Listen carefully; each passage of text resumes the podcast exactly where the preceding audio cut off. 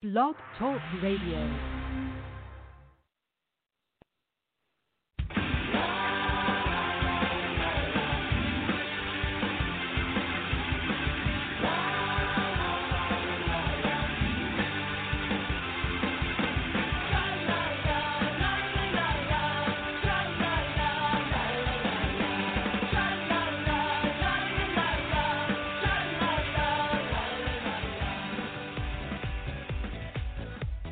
Welcome to the Left of Straight Show with your host, Scott Fullerton, as we discuss everything under the rainbow sun, from LGBT issues to foodies, entertainment to books. Join us as we talk to some of the most interesting leaders and celebrity LGBT guests and allies on the internet. So grab a cocktail, it's always happy hour somewhere, and enjoy the show. Now, here's your host, Scott Fullerton.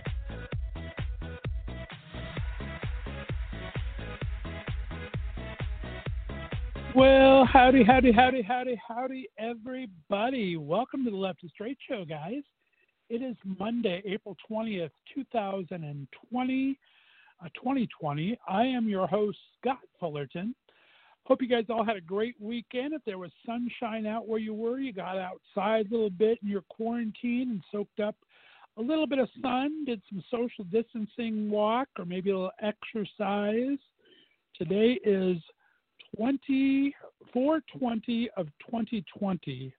So I heard a great joke today. I think it was Adam Sank. I saw it on social media. Does that mean today is Barbara Walters Day to get high? RRR. April 20th, 2020. Very funny, Adam. Thanks for that. Guys, I hope you're having fun. Like you said, um, quarantine is going on now. I had a very busy weekend, but I kind of took Saturday off didn't do much of anything because I had a real busy week last week, put a lot of interviews together because we're going five days a week starting today. I'll talk about that in just a second. But it seems as though things are going to start to open up again. Uh, the governor of Georgia today said this Friday they're going to open, I believe it's like hair salons and bowling alleys and gyms and then on Monday start doing theaters and restaurants, which makes sense because no one's going to go out in public until they get to the hairstylist or go to the gym at least once or twice to get a pump on. So I understand the order of things. I just don't know if it's the right time to be doing this. But hey, I understand people need to get back to work. They need to make money. So we'll see what happens. And uh, hopefully, we're not going to see a spike in cases. I, I know that uh, Florida a lot of counties let people back on the beach this weekend, and it was fairly crowded. Um, people keeping a decent distance, but still you can't help getting closer to people. So we're going to see what happens there. Um, I've been very proud of our governor, Mike DeWine, here the entire time, and you know it's not easy for me to say as a true blue Democrat here to have a Republican governor doing so great during this Corona thing during your state. But uh, Governor DeWine has done very, very well. Uh, he was early on the lockdown, closing things down. He's done great daily press briefings for the state. Uh, the director of health for Ohio is from my area here in Youngstown area, and I think they've been doing a phenomenal job. He wants to start getting things open. We'll see how that works and what his ideas are. They haven't been fully brought out, but uh, it's going to be interesting as we start to go back into the thick of things here. So that's going on. What else do we have going on here? Oh, yesterday, uh, you saw probably saw my social media. If you're not following me on social media, why aren't you? On uh, Twitter and Instagram, it's at Left of Straight. Left of Straight is always spelled L E F T O F S T R and the number eight. And my Facebook is the Left of Straight Show, and my personal public page is Scott Fullerton. You can always send a friend request there. But anyway, I've been posting about it all last week and this weekend. Yesterday, I was part of a group that put together a fundraiser to help all the service workers in West Hollywood, who I used to hang out a lot. You all know I used to live, born and raised in Southern California. Used to go to West Hollywood quite a bit. I still bring the show there every year.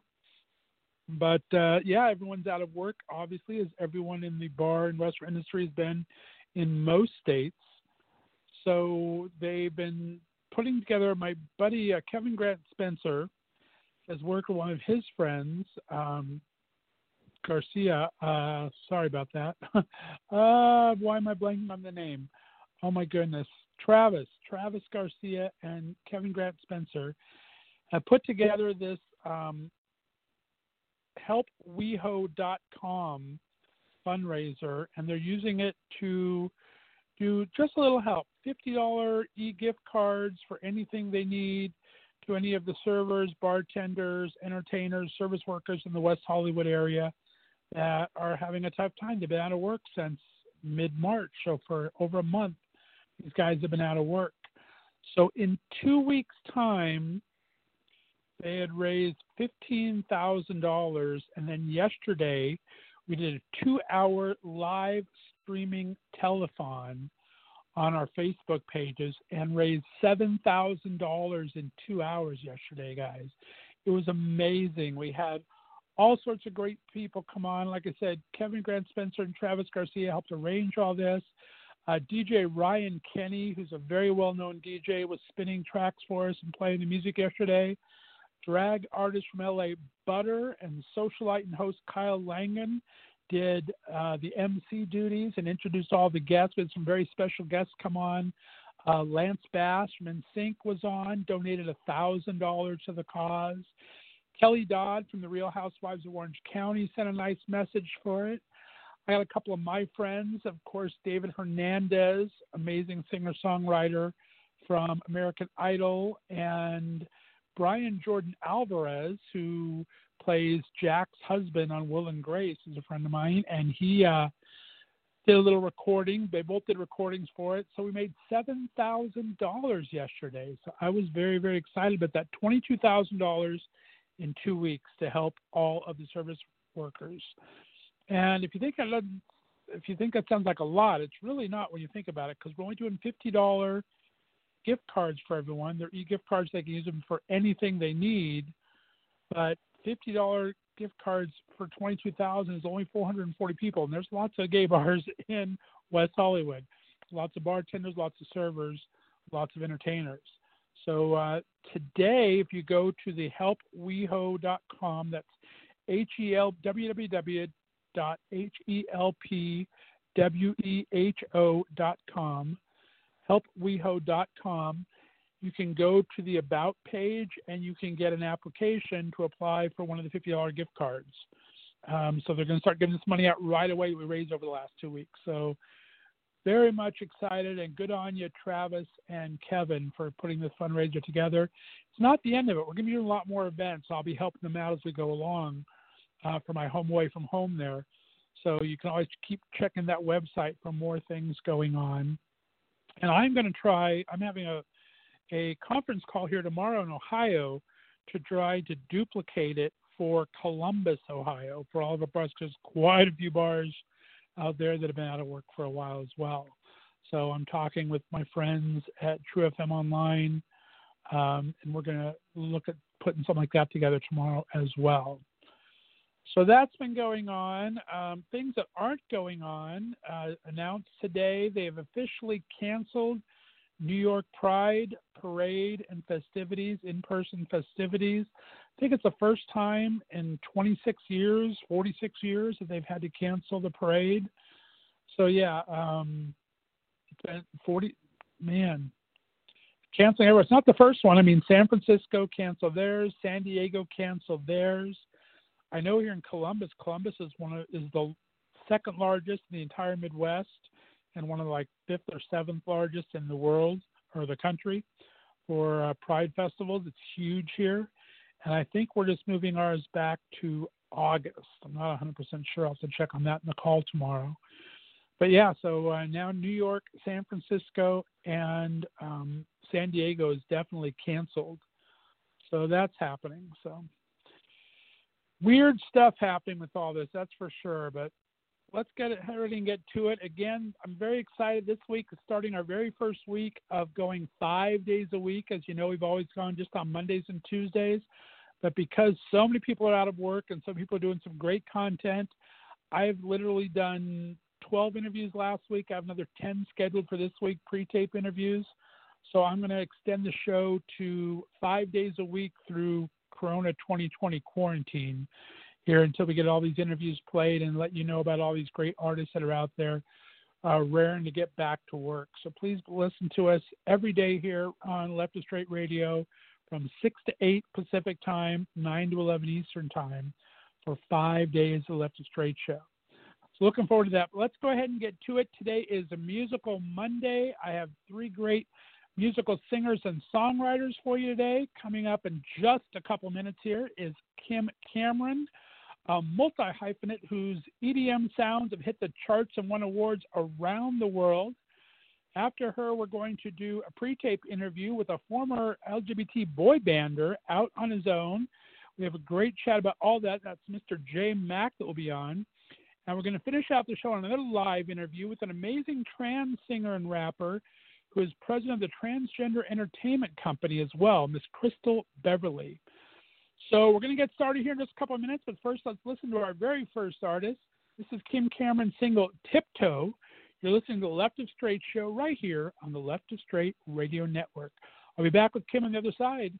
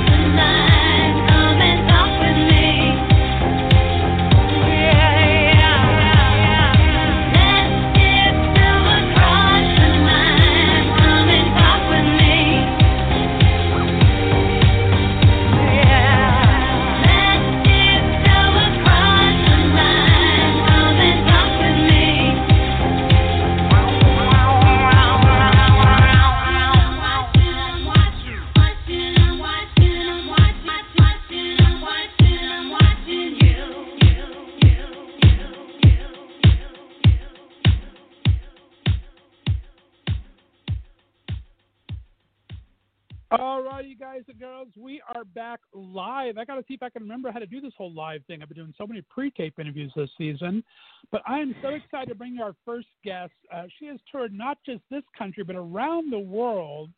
Her two-time top 20 Billboard charting Deep House sound. She's performed in stadiums in front of major NFL and baseball teams, toured the Caribbean, Europe, and even China.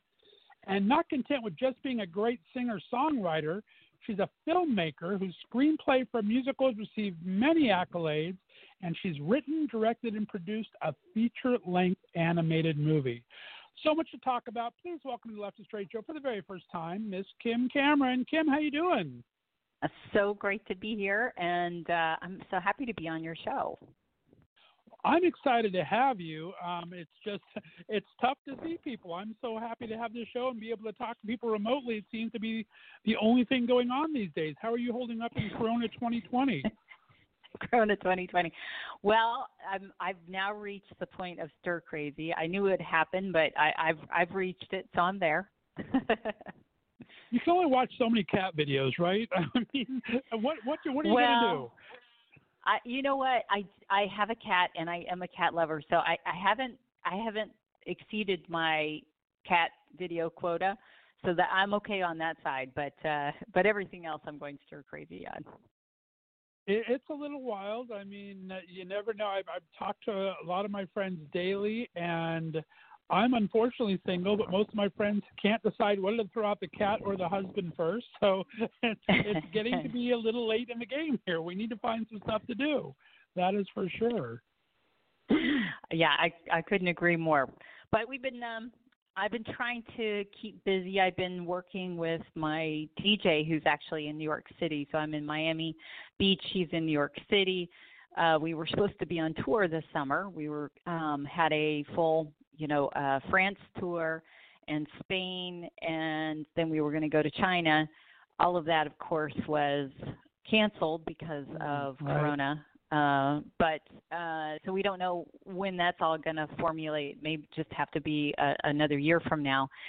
So in the meantime, we've been putting together a virtually live series, and so we've done quite a few of them at this point. I think the fourth one we're going to do this Thursday, but we'll just put it on both YouTube and Facebook Live, and we do a song or two. And uh, you know, it, it took us a while to get into the right groove. We started it with uh, actually creating a live um, original song uh, with oh, um, wow. my keyboardist, and that was really fun. I mean, it it's uh, we just took a concept and and the three of us, you know, would would throw the the concepts to back and forth to each other live and then at the end people got to hear what we created so that was that was like our first step into it and then we thought we'd do some songs so it's it's been a lot of fun so that's been a nice distraction to do those about once a week um, and uh, at the same time, I'm still finishing up my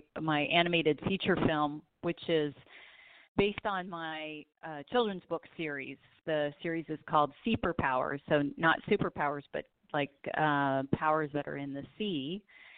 And so the first book um, is called In Search of Blue Jay's Treasure, which is what the the movie is based off of.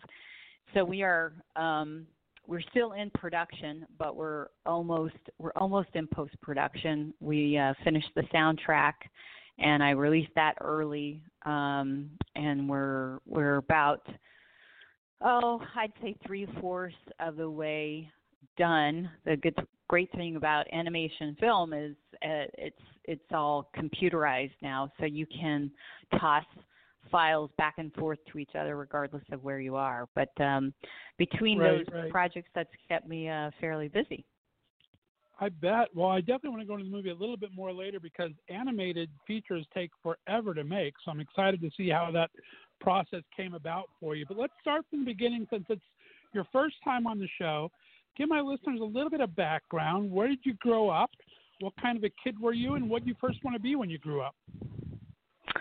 Uh, I grew up in Southern California, so I am definitely a beach girl. Um, my love of music started at the very beginning. So I was a clarinet player when I was started in second grade.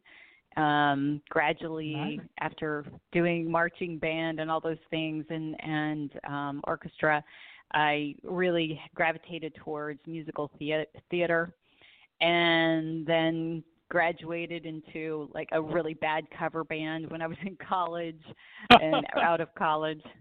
Um and then just um got an itch for songwriting and uh then you know really transform myself uh, into an original project and that um kicked off in 2008 so really i've been in music all my life but really this original project uh didn't start into, until the 2008 Gotcha. And where do you think your sound came from? You're doing a lot of electronic now, but you've uh, you have some great beats and different melodies. Where do you hone your music from? Where do you think that part comes from you? Well, I mean, it's I've morphed myself not because I I necessarily um started out one place where I wanted to be. I've always been a dance music lover, even, you know, like traditional dance music. I mean, I grew up with, you know, Madonna and the early Madonna, I should say, because she's right. going on and on. um, and so I, I, I've always been into the the dance scene. I think the where you get influence is who you start off with as a producer. And the producer I started off with was really a rock guy, and he was an award-winning rock guy, but he kept pushing Mm. me towards, you know, rock um, which was fine. And and I and I wrote some songs in in the rock genre. Um, I would say more on the soft rock, some rock, um, but it wasn't really my my passion. And it, it took me a couple albums and a couple of different producers to be able to get to where I really wanted to be, which was really in the dance world. And so Gotcha. um I- it wasn't until I hit album number um, four where I really started getting into dance. Although I would really today I would classify it as pop music because dance has morphed into something totally different since then. But Right. that's um, that was the direction I, I always wanted to go. It's just if you don't have if, if you don't find a producer that has the same mindset it, it's really tough to get the right sound. I bet, sure. No, I understand that completely. And you've been working with your band Side Effects, Side FX. How did you guys meet, and how long have you guys been together? Well, I, I like to say I have a this this ginormous band because it's a collection of musicians that are all literally all around the world. And so I have a group of guys when I go to Europe that I perform with on a regular basis. I have um, some folks on the California side, the LA side that I work with every time I go out there. Um, folks that I have up in the Washington D.C. and the New York areas, and obviously folks that I have down here in Miami. So it's um, it's quite a large band. I wish I um, could take them, you know, one set everywhere. They would love that too. But uh, touring is, you know, it doesn't always lend its its magic to, you know, overseas tickets to everybody. So you Right, end up right. Developing relationships on a local level, which actually I've end up really loving because you you really get a different sense of music when you're using some local talent anyway. Get a I bet, different yeah. feel. Um, so I typically have, uh, you know, DJ Halo and I typically travel together all around the globe, but then we'll hand, you know, we'll we'll end up using some of the other musicians I've met along the way. But at this point, um, I probably work with 20 or 25 musicians all around the globe, and it's been fantastic. That sounds amazing. I love that. I love that you actually are supporting those localities too for them to get their work in their place so they don't have to travel a lot. And I think it would help help everybody. That sounds amazing. I like that. It it has been great. It has been great, and uh, the pleasure's been all mine. I have to say. And talk about all the touring you've done. Like you said, you're you've been going. It seems yearly out to all these places. Just happen to be the ones getting hit the hardest right now. But you were like the first woman to perform at some festival in China, from what I read. Talk about that. Yeah, it was it was a real honor. Um, this was last August. Actually, they made a movie out of it. Um, it's a it, it's a kind of an island. It's where they make the it's Xiamen. Xiamen is if you um, look at a lot of the um, pianos and you see you'll see Xiamen. It's where they make most of the famous pianos is in this island in China. It's on the southern part. It's directly looking across at Taiwan, all places. And they put on this huge festival. Um, it lasts over about a month and a half, and they get something like, you know, half a million people that end up seeing all the artists that come in, um, at, you know, various times and weekends and things like that. And I was the they had international um, artists, but I was the only artist asked from the United States, and I was the only female artist asked to perform at the Xiamen Festival. So um, it was quite an honor.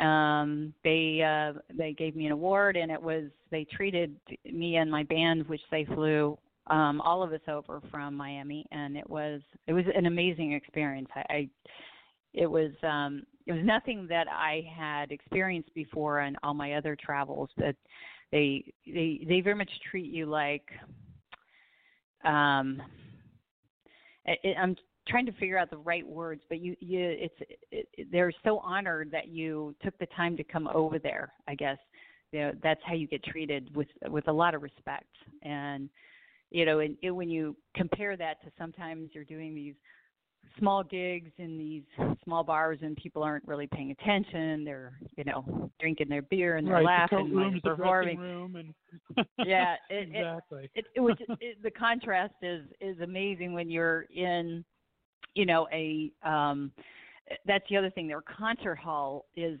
is just mind-boggling. It it it, it seats just goes on forever, but it's at, at least 5,000 seats. It's just huge for a concert hall. I, I can't even begin to compare it to anything I've seen in the states. That is amazing. I've heard that from a lot of my musical guys. Had hundreds of musical guests on over the episodes here, and they say that travel it's just a whole different, um, whole different audience as well. I mean, they just see you, you're surprised as much as they're into their music, how much they know your music you might not expect, or how quickly they latch on to it and that they are treated very well. So that's great to hear. I love that. Very very nice. It it is really nice. Um, yeah, and and for China, they're just now getting into dance music. I mean, for um, uh, years it was banned, so they have kind of started off where you know America when we were younger started off. So they're really into jazz. They're starting to get into rock and now dance music i would say only in the last four years has really been introduced there so that's that's a kind of a wow. new experience nice very interesting let's transition into some other things here. I want to talk about your musical. Uh, got great reviews and everything called her story. Um, talk about how that came about writing that and that project. So I got inspired. I I can't tell you um how I got inspired because I, I don't think I can remember, but I ended up it took um several months, uh, but I ended up wanting to take um a story that I had in my head and turn it and and leverage um some songs I had written to making that uh, a reality and I finished it and I was like, oh, okay, I feel really good. I, I wrote a musical, not really knowing what I would do with it. And then my manager one day, I went, uh, I guess it was about three years ago, we were talking and I, I happened to mention it over like, I don't know, we were having a sandwich over in Europe or something like that. And he said, You're in a musical? What are you talking about? So I said, Yeah, I'll send you a copy. I sent him a copy. He said, "Oh my gosh, this is this is fabulous, brilliant, blah blah. blah. We have to do something with it." and I said, "I I don't know what to do with this." Anyway, he actually took it to um, the the London Theatre District, found um, some folks, and they said, "No, we're really interested in it. We'd like to workshop it." If you know, if you wouldn't mind coming to London, so if you fly to London, London, we'll take care of the workshopping it.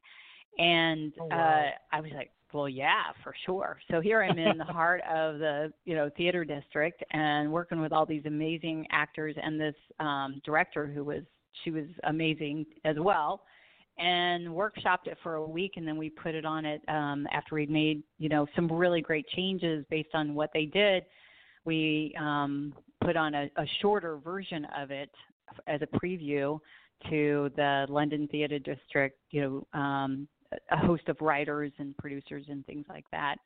And it had um, not only did I end up winning a couple of awards at film festivals for it, but we made the short list on a handful of theaters in London and outside of London. Um, so the way it works is, you know, they only pick five a year. So I had made, and so they'll down select to the top 12 uh, for the, you know, the next season. And uh, mine was actually um, shortlisted with uh, three, I, think three of the theaters, which I was just blown away. I, I, you know, never would I have thought that. So it's still alive, and I'm sure someday we'll get it out there. Um, I've been a little distracted with my film, but that's that. That's the story on her story. That is amazing. Congratulations on it. I can't wait to see where it goes. I'm a huge theater fan, musical especially. Uh, and let's circle back to that feature. You, you said it's called uh, Seaper Powers, S E A P E R Powers. Um, it stars a starfish. uh, talk about it's based on children books. Talk about what brought you to write the children books first. Well, the children's book series started out when I was on tour in the Caribbean. I actually had um, this horrible tour of being on the island of St. Bart's for a month, performing music every night with my band. How awful is that, right? So one night, uh, I know. And so one night, um, there was a family who was watching me perform, and during the break, there was a little girl who came up to me. We started chit chatting, and she had made this comment how she loved, you know, her favorite sea creature was an octopus and it struck me as a really strange thing for a little girl to like an octopus because when you think about sea creatures and little girls, you think of dolphins, maybe a starfish or a whale. Sure. Never would you think of a, you know, scraggly octopus. So the next day, um, my guitar player and I were on the beach, of course, is what you do when you're on tour. And, you know, tongue in cheek, we wrote this song called Mr. Octopus and we ended up playing it the next night and the little girl showed up again with her family and she just giggled and and we we all had a, a ball of over this song. And my guitar player said to me a couple of days later he says you know you really ought to write a story around that song and we you know we'll make an audiobook out of it. And that's what happened. It started out as an audiobook series and then you know we converted it after so many parents asked for hard copies. Um, so it's really just this project has evolved until um, about it's been almost two years ago. I had this vision that I wanted to take the first story and convert it into an animated feature film. So after I put together the script and then the storyboards, um, and then I, you know, began hunting for the right animators. And I already knew I had my sound team because that was my band who's done all the sound um right. and helped me with the the songwriting. And and uh so I, that that part was the easy part. It was it was the visual part I had to figure out. But um yeah that's you know it's we'll cra- you know knock on wood um we should be done by June. So then we decide where we're going to distribute it Congratulations, that is great. Now you said you wrote the storyboards out. Do you do any of the drawing as well? Is based on your drawings, or did you have an uh, artist help you with that? Well, it, my drawings are stick figures, uh, but I had drawings um, that were that I had done for the books, so they had an idea of you know what what I wanted it to look like. So I used the ones out of the books to give them you know a better sense. But actually the storyboards you know show all the actions and and you know if it's an you can tell if it's an octopus or a little girl or a starfish or you know a barracuda um believe it or not even though my drawings are terrible but uh yeah it's it, it's um and and they'll you know the great thing with working with a professional team of, of animators that I'm working with is you know before the characters are finalized they always you know, is this the the look you're looking for? I'm like, yeah, that's that's it, or that's not it, or you know, needs to be older or younger or whatever. So you kind of that was it's all part of the process. Nice. And like I said, most animation um, that I've talked to, my friends that do it, I've talked a couple from Disney and stuff, they take years to get all this stuff done. I mean, computers have sped it up a lot. But uh, uh, have, what have you learned in the process? Do you do you like the process? Is it too long for you, or how's it been? Um, you know, it's it's a very different process than normal film, and it's because in film you're thinking about things to the minute level. Um, in animation, you have to think of things at the second level. So it, it's a much more detailed type of experience because the animators are only going to do what the storyteller is telling them. So if I want, you know, um, my main character to lift her arm, I have to say, yeah, she's going to lift her arm. Well, how how long does it take her to lift her arm? I mean, uh, those are the kind of details okay. that you have to give, and that's right. why it takes a long time. Because if you don't think those out, um, then you will under animate things and then then the animation feels really slow. So you end up cutting things which is then going to mess up you know all of your sound tracking and voiceover and and and you know potentially your story. So it's it's one of those things that you really um you have to think about things at a very granular level and you really have to think okay is this moving along too fast or too slow if it goes too fast, then it looks jumpy, and people won't understand the point. If it goes too slow, I mean, kids are, you know, they they're not going to pay attention because you know things are moving too fast. You know, you've got things, Instagram, whatever. They're they're looking for that instant gratification. So you really have to keep things moving in a story. Right. Very interesting. I didn't know the backstory of that. That's very cool. Now you're working in all these different mediums. Are you able to kind of go between them pretty freely, or does are you? I mean, you go from songwriting to musical writing to children's books to animation and everything. Um, it sounds like there's definitely some skill sets that mesh and some that are entirely different. Do you have a preference, or how are you able to balance all these? Um, you know, I don't think I have a preference. Um, I definitely switch different brain you know uh, cells when I'm doing animation versus writing songs. Those are two different right. sorts of creative um, sides, but I they're not a a giant leap away. Um, when you're dealing with storytelling, especially when it comes to movies or writing books, uh, you really, you know, my instead of thinking about phrases and melodies like you do in songwriting, you're really thinking about how do I best tell that story? And you know if it's a movie it's how do I best you know tell that story visually because there are no words um, or there shouldn't be words that that I need to use. I should be able to tell that story just visually. And if I need right. words then there I only need a few words.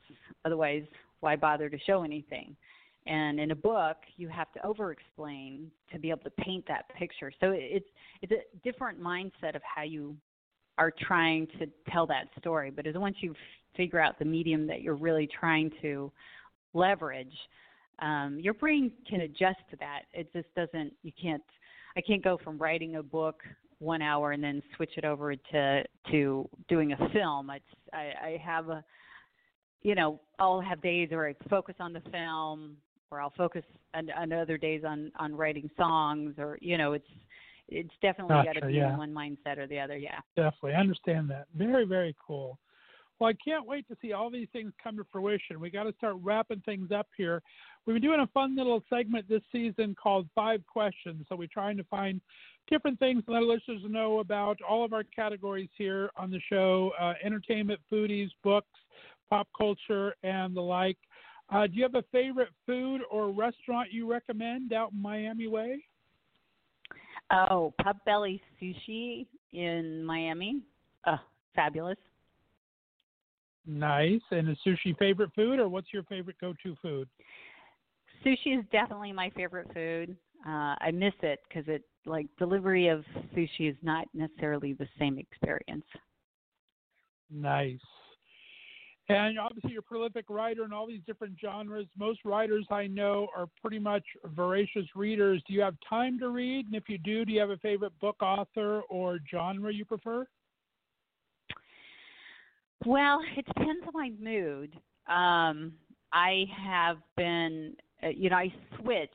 Sometimes I'll go into like a lot of historical kinds of books just because I'll have a particular interest. I was for many years I was really into all of the you know in search of Atlantis and read a ton of different um archaeologists who thought they had found the secret behind that. So I was I was way way way into that for a long time.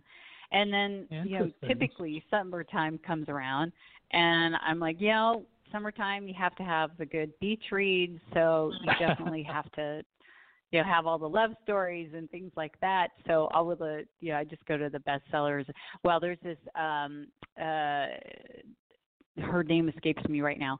Um this great author out of nantucket and every year she'll write a new you know story based in nantucket. And it's always a little bit a little bit love story and a little bit of you know, heavy drama like somebody has to die or get shot or something like that, which is it's so ironic, right? Because this is you're talking about Nantucket, which exactly. nothing happens on Nantucket, Summer, right? So, right, exactly. That's hilarious. All right, and then you you're working on both animated movie and a musical. What is your favorite one of each? What inspires you? What love? What did you love as a kid? What do you love as an adult? Is either a favorite animated movie or musical and or okay uh well my favorite movie is uh as a kid was robin hood um oh my gosh how great is robin hood and then my favorite musical as an adult is beautiful Ooh, Carole King. I have a friend who's producer on that show. That is a beautiful musical itself. You're right. Good choices. So I like those. All right, so this is going to be. I want to know uh, who a dream collaborator would be to sing with, and who would be a dream collaboration to write for, and that can be in music, film, or tele or uh, or film. Um, let's see. Wow, that's. Um, I would love to do some kind of collaboration with Nora En Pure. I mean, um, mm, yeah. she's so crazy amazing. Um, and what was the second one? Uh, who'd you like to write for? If you could write for someone in either a song, if you could either write a Ooh. song for someone or a television or movie project, who would you like to write for? Ooh, um, hmm. Well, I'd love to write a song for like Nervo, maybe. Ooh, that might be interesting. Cool. That would be interesting. I like it. All right, and last question.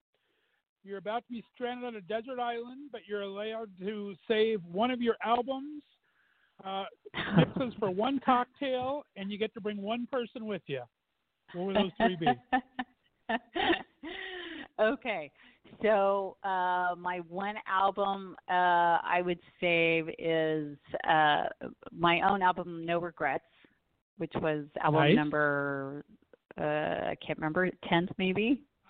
Um, my cocktail would be a jalapeno spicy margarita. Ooh, okay. And uh, let's see. I would take Robin Williams because I just think that would be fun.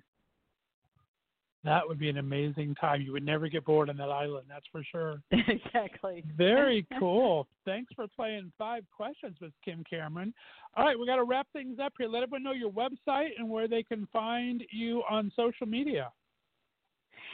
So the best place to do is just go to my website because I have all the social media icons right on top, and my website is sidefxmusic.com.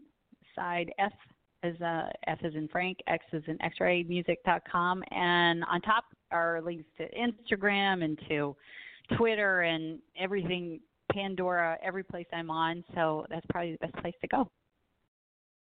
Very, very cool. And we're going to play out with a little bit of Simply Naked. Give us a quick story behind that song.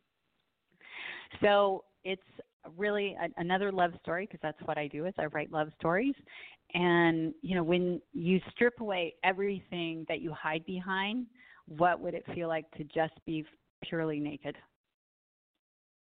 I love it. Kim Cameron, you've been a most excellent guest on the Left of Straight Show. Thanks so much for coming on. I loved it. Thanks so much, Scott. Stay on the line for me. We're going to play out to that aforementioned Kim Cameron song, Simply Naked. Stay tuned. When we come back, we're going to have Jay Mack. You're listening to the Left of Straight show right here on the Left of Straight Radio Network.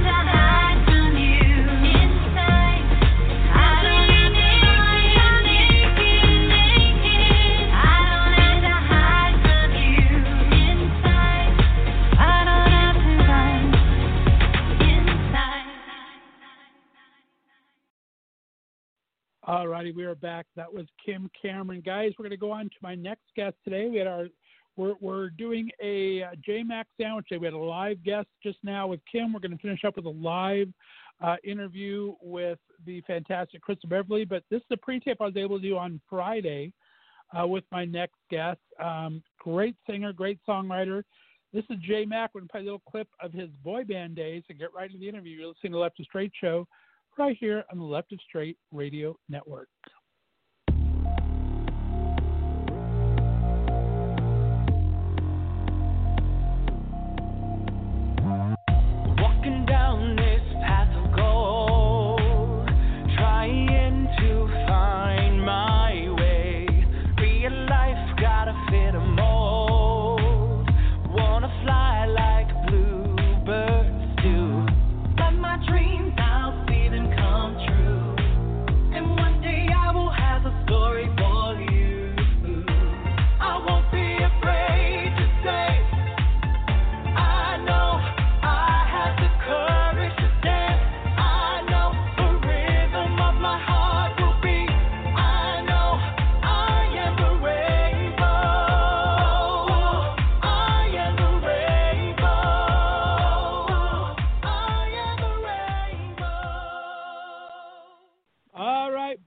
Fellas, we are back. That was a snippet of the debut for the first all gay boy band, Echo 5. It came across my radar a few years back with their debut. Appropriately enough, Rainbow, and today we have one of the amazing singers from that group. His newest single just dropped its music video last week, and it fuses a great beat with some fantastic rap lyrics. I'm excited to find out more about his journey these past couple years and where his goal is heading now. So please welcome to the show for the very first time, Mr. Jay Mack. Jay, how you doing, buddy? Hey, I'm doing great, guys. Thanks for taking the time to come on the show. I appreciate it during uh, Corona 2020. I'm sure I have a captive audience there. How are you holding up? Are you okay? yeah, I'm holding up. I'm in a great space. I'm surrounded by amazing people. I mean, not you know too close, six feet away and whatnot, but I'm I'm loving the space and I'm enjoying myself right now. A little bit of time off. Very cool, very cool. It gives you time to write and hone and everything like that. Uh, it's got to be a little frustrating. You got this amazing new video that just dropped yesterday, and that would have been fun to celebrate with all your friends. That had to be a little sad, but it's a great video. That wasn't. Friend. Yeah, it definitely was a little sad, but everybody's like viewing it, everyone's streaming it. We're all going back and forth, so lots of Zoom calls and FaceTime. So it, it's still nice. It's a great experience to see that outpouring of love from friends and family. I bet that is awesome. And what are you doing to pass the time? Are you solely doing writing and singing, or are you uh, are you binging on anything, or how are you passing the time? Um, so the first 15, 20 days or so, I was stuck on Animal Crossing. ah, nice, nice. I have a lot of friends that did the exact same thing, my friend. How'd you get out of that yeah, rabbit hole? It, um, actually, I just started writing. I was like, oh crap, my reviews, my like everything's coming up, everything's going to be releasing. Like, I need to get back to writing. I need to get back to the core. So for like the last week or so, we've been diving back into like researching some music and doing some more writing and just getting back to the vibe and preparing for live stuff or live streaming stuff. So that's kind of where we are now. Right. Very very cool. Well, since you are a first time guest, I always like to start at the very beginning a bit, give my listeners a little background for you. Talk about a second. Where did you grow up? Uh, what kind of a kid were you? And what did you first want to be when you grew up? Ooh, okay. So I grew up in Sanford, North Carolina, which is kind of the middle of nowhere in North Carolina. Um, what I wanted to be when I grew up. When my mother asked me that question, I remember I told her I wanted to be Whitney Houston. Um, so I've always kind of wanted to be in the industry and always wanted to be a singer. So that was kind of one of my first draws. Um, the type of kid that I was, kind of shy, just super introverted, very like TV and home type of kid. Wow, and you you knew you wanted to be a singer, or you just like you wanted to to perform, or what did you think? It just, or you just were enamored with Whitney? No, I, I definitely wanted to be a singer. Um, Whitney's amazing, and then that kind of just like snowballed me into like R and B and gospel and all those different types of things. But definitely always wanted to be a singer. Fantastic. Well, you're so good at it, my friend. Let's start and talk a little bit about your coming out story, though. I read where you kind of had to come out twice. Um, I like to know from my guests usually when did you first come out to yourself, and then talk about when did you really first start being part of the LGBT community? that You felt you were part of the community. Mm, um, first came out to myself. I was around 11. It was like the the the aha moment. I was like, oh, what's that thing they keep talking about? Gay, gay. I was like, oh, that's it. That that's what's going on here. That mm. I figured it out. You know, it clicked. Um, and then I would say, when did I really? I really didn't start feeling like a part of the community until I got to college. You know, you you get out of the small town, you go to your university, and you're like, I'm going to reinvent myself. I'm going to be a new person. And you're like, I'm going to be rainbows and sunshine and all of this hype. And you know, I I definitely I definitely went down that road quite a bit, just like unapologetically celebrating myself and who I was and everyone around me and all that they were too, not just the LGBT community, but a lot of other aspects of humanity in general. So yeah, probably around 18 when I went off to college. Nice. And where did that confidence come from? Was there any out artists that you were able to look up to back then, or uh, just kind of what? Where did all you were able to dig into that well of confidence? Um, honestly, it, it didn't really come from much of anywhere but the decision. It was like I'm tired of being the shy. I'm tired of being the homebody. Like I just want to be out Very cool. And what was your earliest influences in music? How would you kind of describe your sound back then, and how has it evolved to now? Um, I definitely say some of my earliest influences were Whitney Houston, Toni Braxton, Babyface, Usher. So very much R&B vibes. I grew up in church, so anything from a hymn book I can probably give you a little bit of. Um, but yeah, those are my earliest influences when it came to music. And describing my sound now, it's it's it's still very much so R&B, but I find myself gravitating more and more towards like Latin influence, like sounds, and more like reggaeton and dubstep and all, all those like dance hall type beats because it just feels good to move to. Nice, I like that. Yeah, uh, Toni, "Unbreak My Heart" was my best friend's very first ever breakup song when he came out and got his first boyfriend. I heard that thing on repeat about eight million times. I got to tell you, my friend. So I became a uh, Toni Braxton fan just to make him listen to more than one song. I hear you. She's a good influence to have. Very, very cool. Um, so you're writing the songs. You're a great songwriter. What comes to you first? You usually have the music? You get a beat in your head, or do you start with lyrics and kind of work that way, or does it just depend on the song? Truly, it all starts with experience. Um, everything I've written about is kind of extremely personal to me, or someone that's really close to me has experienced it, and we shared that moment together. Um, but the music mm. really comes first. The moment is the first bit of inspiration. It's like you feel it in like the sounds and the melody and everything that's coming from the music, and you're like, that's what situation fits here. Nice. And were you uh, ever a dancer before, or did you have the natural rhythm that way, or do you just have the sounds in your head and able to work it that way? How does music interpret itself through your body? I've never really considered myself a dancer per se, but there are certain things that just feel right. So I can go with the flow, and if you give me choreography and enough time to rehearse it, we'll be pretty good. There you go. I like it. And what was the fastest song you ever wrote? Did something just ever spill out of you quickly, or do you have a? Is it kind of a long process and you massage it a bit, or how does your process go in writing? I would say every song kind of comes naturally, but I'd say the quickest song I wrote was my second release this year, which was Satisfaction Guaranteed. It kind of just flew out from the second I heard the track, and I was like, I was driving in from Ventura to Venice, I was just like listening to the beat in the car, and I was like, "Oh crap!" And I just started singing along, and whole song wrote itself by the time I made it to Venice. Nice, I like that. We were talking off air that we both lived in Ventura area, and I I love the drive down PCH.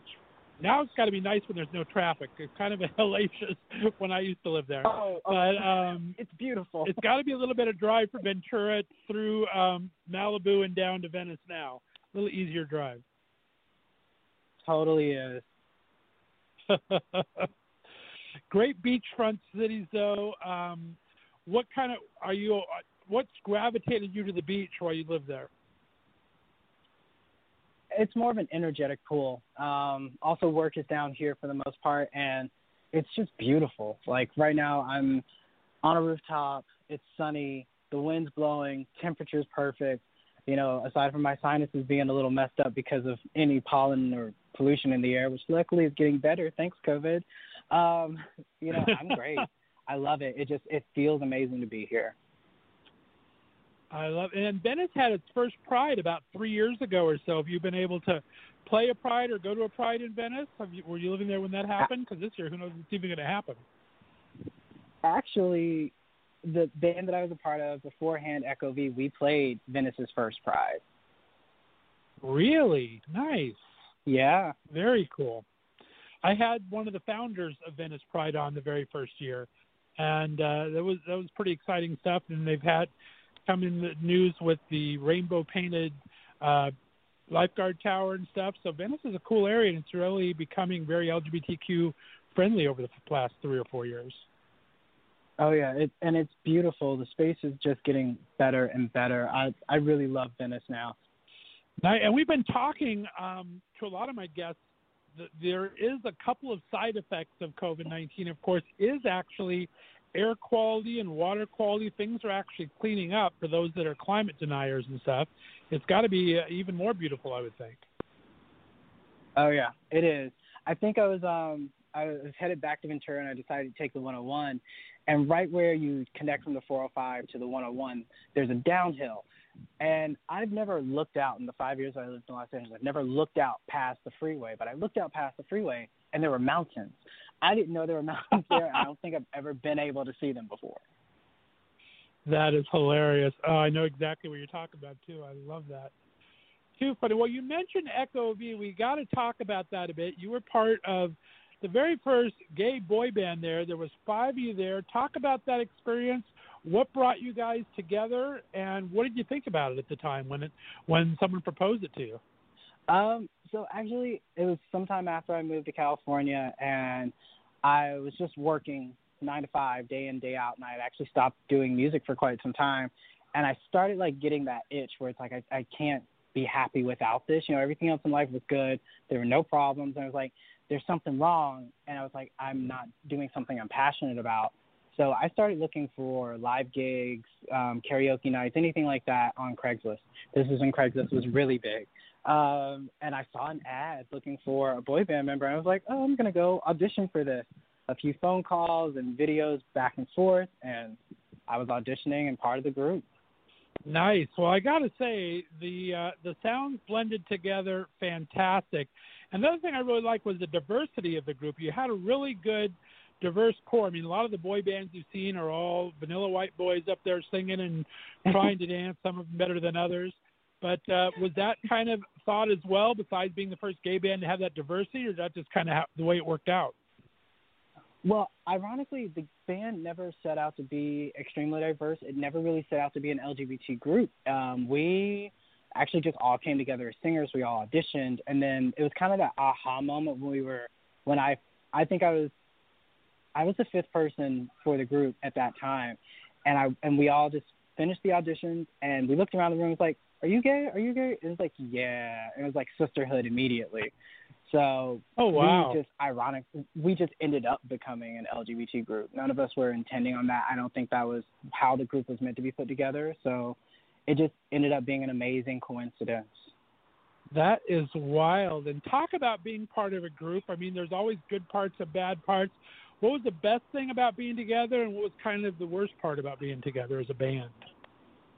I mean, I would say that it's the exact same thing. There, it's a double-edged sword of having a sense of community and working with any group of people, where it's like you have all of this amazing input, all of these talents, all of these things coming together and melding and working together, and then sometimes those things don't work.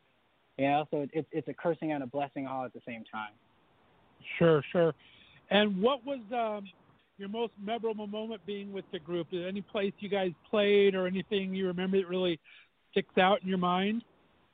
Ironically, I would say we did Phoenix Rainbow Festival October of um, what was it? October of 2018, and I think like flying into Phoenix and just like experiencing how they had their setup, a great performance set, and just everybody coming together and chilling and vibing. I think that was really one of our like that's the standout moment for me was like Phoenix, Phoenix Rainbow Festival. That sounds amazing. Very very cool. And now you're performing your own solo career. Was it? I mean, usually when people break up, it's because of they want to try things out on their own. There's usually good feelings, sometimes not. Is it you always get back to the point where you miss each other? Are you guys at that point yet where you're calling each other up and missing each other? Or how's it like going to the single route now? Um, well, one, our, our communication never really stopped. For me, leaving the group was it was a personal thing. I was dealing with some personal, medical, like life stuff at the time, and mm. so I needed to step back and reassess myself. And then during that period when I was coming out of that and just like coming back up the hill, um, I was just writing more. I was singing more. I was feeling my vibe, and I just started producing music. So none of it was really like I was never intending to go solo. That was never a major intention. and talk about when you're when you're doing that. Do you feel a different vibe? Your music. I mean, that was you were very poppy there. You had some good songs, Echo, but did your vibe kind of change a little bit? And talk about um, what your writing was like. Did you feel inspiration from the group, or did you just feel yourself going in a whole different direction? I feel like a lot of things have shifted and were influenced by the experience with the group. So uh, the group is extremely diverse in many ways. Like we had members who were more musical theater, who were more hip hop, some who were more R and B, and some who were more like pop directly. So that experience has just shifted and changed me. So I'm kind of like writing from all of those experiences and vibing with all of those sounds now. Nice, I love that. And what's kind of different? What now that you're on your own? do you miss the comfort of having other people and blending your music together and having kind of like a camaraderie there? What's kind of the the best and worst part of being a single artist? I do, and and again, it comes back to that double-edged sword of like community and working together. Like I do, I miss having that that I can just turn to somebody and like, hey, does that sound good? Does that sound right? How, that that little bit of security that comes with having a group of people uh, the opinion, the talent, like that source, that resource is is something you can't really deny, and so I definitely do miss that. Um, but it also is one of the best parts about being a solo artist. It's like, ooh, I'm gonna make a decision. There we go. But then it's like that moment where you feel slightly insecure about something, like, oh crap, I got to question that three or four times in my head before I move forward. So it, it's nice because you always had somebody to have your back, but then it's really great now because you just you go for it and you do, and if you mess up, then you go back to the drawing board. There you go. I like that. And talk about the music business in general. I mean, we've had uh, in the past some of the older boy bands had some really controlling people there, and uh, talk and music in general has changed. I mean, you're young enough where it's pretty much the same. You probably had streaming your entire career that way, but it went from creating albums and creating a feel of a music to now doing singles and releasing things different way. How do you feel the music business is, and how does it work with your vibe? When you, I feel like when you dive really deep into it, it's all still technically the same. You know, the only difference is independent artists now have so much access to all of these other streaming platforms, all of these ways to promote themselves. So it's just the difference in if you decide you want to build a big team or if you want to go at it and do it on your own. So I feel like one of the best experiences about being an independent artist is, of course, being able to make those decisions. But it, it's an amazing transition. I feel like it's so nice to be able to have so much control over what you're doing. I bet, sure.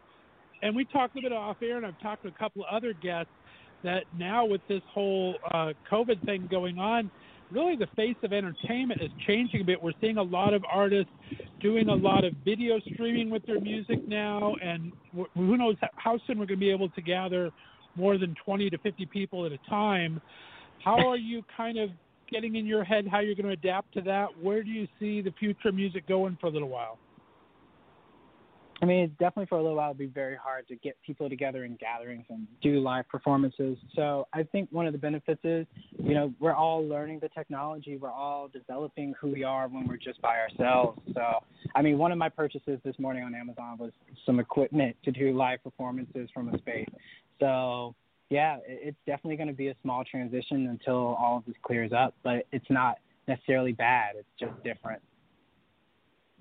Gotcha, gotcha. Very cool let's get into the new single and video. I really, really like it. Let everyone know um, the, the name of it, and it sounds so personal to me. The lyrics are amazing. Um, describe a little bit about what the song is about. So the single's called No Love. And it features a rapper that I recently met actually through Instagram, not even in person, uh, Mac. And Mac's an amazing writer and singer as well. Uh, but the song itself is really it's a cautionary tale, and it's a situation I've personally flipped in my life that's mainly about not allowing yourself to chase after people who aren't ready to receive the love that you're wanting to give, and also searching deeper inside yourself to understand what love means to you, so that you don't end up in situations where you're stuck with someone who can't give you what you deserve. Right, right. That makes so much sense. And the music video is very cool, very well thought out production. Um, was the music video your vision? And talk about the imagery of it, because I kind of read about a little dual messaging in it that I thought was very, very kind of awesome in its own way. Talk about the video in that process. Um, so the video, I, I would like to say it's just my brainchild, but definitely a conversation with some friends lended its ear to how we went about it. So I had several concepts in my head, but then I ended up having this conversation with a couple of my close friends about breakups and cheating and like the concept that I was working on. They were like, well, shouldn't that be a crime the way that person treated you? And we started diving into if breaking someone's heart, if cheating on someone and lying to someone should be criminal offenses, and pretty much how that would go in our modern judicial system. So that's really the major influence for the entire video. It's what if we criminalized heartbreak and what that would look like. I thought that was just a, such an interesting way to look at it, and it's really cool. How long did it take to shoot? We set up for a six hour day, uh, but ironically, a lot of things went wrong. You know, you can never plan for everything. So we ended up shooting right. the entire video within a four hour period. Oh, man. That's pretty wild. Yeah, my friend uh, recently did a music video down at a beach in Malibu that he's never been to before, but he thought it'd be very cool. First thing he didn't realize that there's about a hundred steps down to the beach, and you know how much equipment it takes for a music video. So it took ten years Ah. just to move the equipment back and forth. And uh, yeah, there's there's some tales of woe going on in making videos. I don't envy any of you artists that do that because it's it's a lot of work that goes into it, right? It is, and it's definitely a little stressful. Uh, The smaller your team is, the more stressful it can be. And I had an amazing team of people who just came in and were ready to help and willing to help for free. And I, I just got really, really lucky, to be honest. You say you, you're working on more music. You have more stuff in your head coming out. Have you seen how is the music developing? Are you feeling a theme through it? Is it kind of telling a story as it goes, or is it just different parts of your life that you've written into song and you're kind of dispersing them in different times, or how is the music coming about to you? I mean, the most fun about anything that I'm kind of working on, especially this year, and some of the stuff we've just started writing now, is love is always part of the theme. You know, falling down the right path or the wrong path of love, and how that sort of like has affected me and affected people that I've been with. So I guess I'm more of a cautionary tale when you're listening to the music. like, please don't do this. Please don't get your heart broken this way. But you know, some things you definitely have to experience, and that's what's coming out. Nice, nice. Now, now speak to that for a second. I mean, we have you're a young, you're a very good-looking artist out there. I'm sure people are after you all time. What does it take to get into the heart of J Mac? What are you looking for out there in a guy?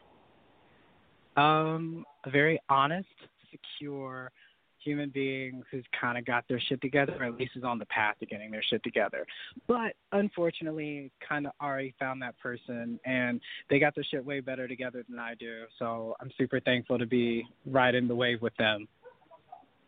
There you go. That's great. Uh, congratulations. It's it's great when you find your people out there and you you ride that journey for as long as you can. Hopefully it's forever. And congratulations, man. That's awesome. All right, thank you. We'll talk a little bit about any future projects, anything that you're looking to do. Um, do you have music videos in mind? How many how many tracks are you working on right now? Uh, right now, we're working on about six more for release throughout the year. Um, Down just released at the end of March. Satisfaction Guaranteed before that in February on Valentine's Day. We're looking at releasing another song next month, early May, called DM, that'll feature myself, Kid, and Pretty Boy Rock. But yeah, there will be something dropping every single month, whether it's a remix, whether it's a new song, a video. There's going to be something consistently coming. One of my goals when stepping into 2020 was consistency, and we're definitely not going to let COVID slow that down. Good for you, man. That's awesome. And when we get out of our quarantining mode here, um, what kind of what do you like to do to travel? Do you like playing the more small, intimate, 200, 300 clubs, or do you like hitting five to six thousand, or what are you kind of looking for? What's your vibe when you're singing I'm live? looking for I am looking for every single opportunity to perform. I don't care if it's three people, I don't care if it's three thousand or if it's three million. I just want to be in front of people, I, and that's that's that's the thing for me. The the two most enjoyable parts about this industry is the creation process and then performing. Like that's it. Like that that's what I really love to do. So that's what I'm hoping to get to very soon. Nice, well said. And is there any places that you would like to go back to again to perform that you have before, either with Echo or on your own? And is there any dream places you'd like to perform in the future? Sadly, I really haven't thought about that, but I am just extremely open to anything and everything that's coming. The one thing I love about living in Los Angeles is there's so many untapped resources and venues. So it's all about right. getting to that next space and communicating with all of those people. And your music is so um, verbally strong. It has great lyrics. Have you ever thought about licensing it out to like movies and things like that? Because you do have such great storytelling in your music. Have you ever been approached on that, or is that something you'd be interested in? Yeah, actually, it is. One of the really cool things, I'm not sure if I can talk about this. No one told me I couldn't, so I'm going to talk about it. Um, Revry, the LGBT streaming service, actually licensed out the video for No Love. So that's going to be a great partnership moving forward. Um, some people I'd really love to get my music out to would be anyone and everyone willing to. I love seeing some of the creativity that's coming from like HBO and Netflix and all of the unsigned and independent artists that they're working with on their program. So I'm really looking forward to pushing in those directions as well. Very good. Revry is an excellent company to be working with. Dekkoo, who does a lot of LGBT videos out there, is an after the fact, more video and movie oriented. But uh, I'm glad you're out there with Revry. They're a great, great group to work with. And uh, do you think you, if if Pride kind of goes in, um, do you like doing the Pride festivals? You said you had a great time out in Arizona in a different type of festival. Um, is it is it fun to do the Pride festivals for you?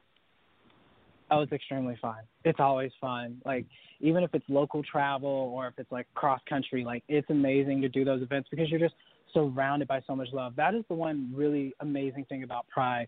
When you walk into that space, there's so much love, so much camaraderie. One thing I'm really looking forward to, and hopefully COVID is past, or at least we can gather at that point. Palm Springs typically happens in November, so I'm hoping and praying that that is an opportunity that we get to be a part of this year. There you go. I'm shooting for Palm Springs. I do my show for the last two years. I do my show for a month of live shows in Palm Springs every uh, June or July. And uh, this oh. year, I don't know if I'm going to do it because of the, yeah. resort I usually do it at is closed till June 10th. So I'm not sure what's going to happen. But this year, um, I have a good, lots of good friends that live in Palm Springs. So this year I'm going to do Palm Springs Pride no matter what. I usually haven't been able to go because I do a month's worth of shows either June, July, or August. So I usually can't get back quick enough. But I think that's a great plan. November yeah. in Palm Springs is a beautiful time, right? Exactly, and it's it's still Cali weather, so even though it's November, it's not cold.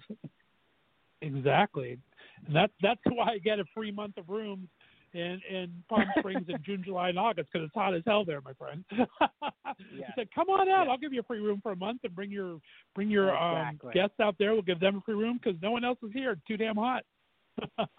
Very true.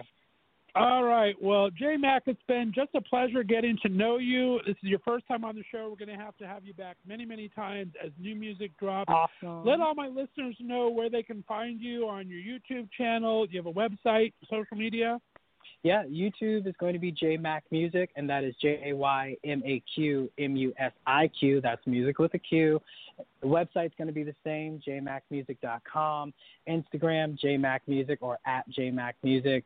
Those are going to be the three platforms where you really want to, where you're going to find everything. The website is where everything hits first, but IG and YouTube, J A Y M A Q M U S I Q, and you're good to go.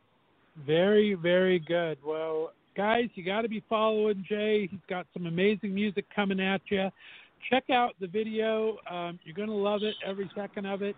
And we'll have to have you back real soon, my friend. Thanks for being on the Left of Straight show. All right. Thank you. You have a good one.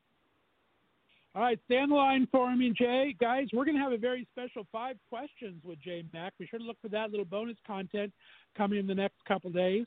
We're going to go ahead and play out to this new single by Jay. And I'll be back to wrap things up just a little bit. You're listening to the Left of Straight show right here on the Left of Straight Radio Network. We now interrupt your regularly scheduled entertainment for breaking news. Singer songwriter and multi platinum recording artist J Mac has been charged with felony heartbreak under Fuckboy Code 12.3.20 and is set to appear in court today.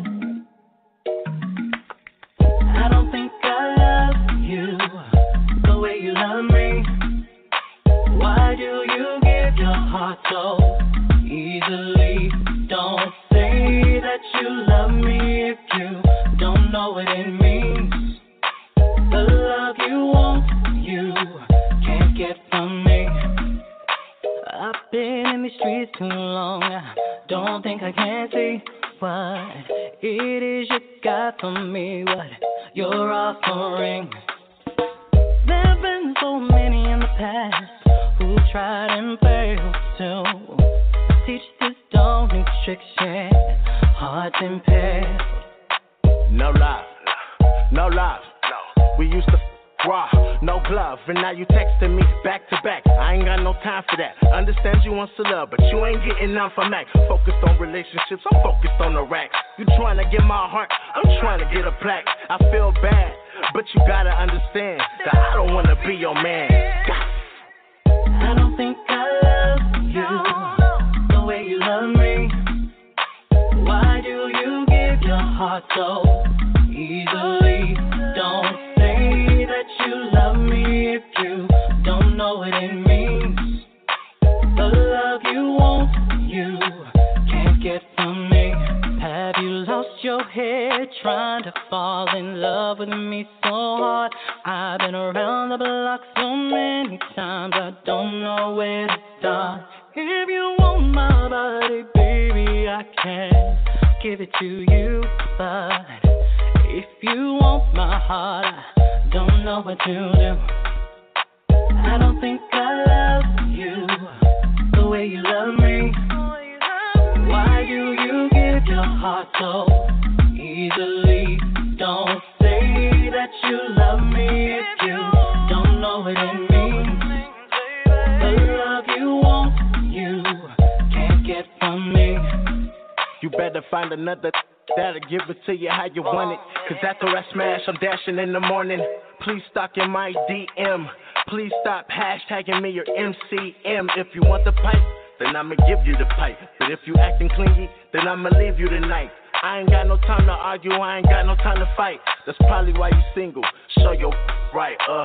Give me kissing, hugging, give me all your loving. Remember, baby, I'm not your husband. Stop trying to tell me about your type. I came to get your brain, didn't laid the pipe. It's not out of spite. Promise you a night, could probably love you, but I wouldn't treat you right. Cause your love is for anyone. Baby, that means I'm not the one.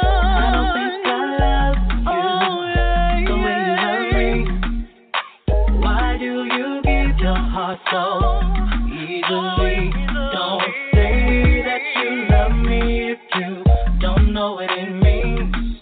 The love you want, you can't get from me. From me. No, no, no, no.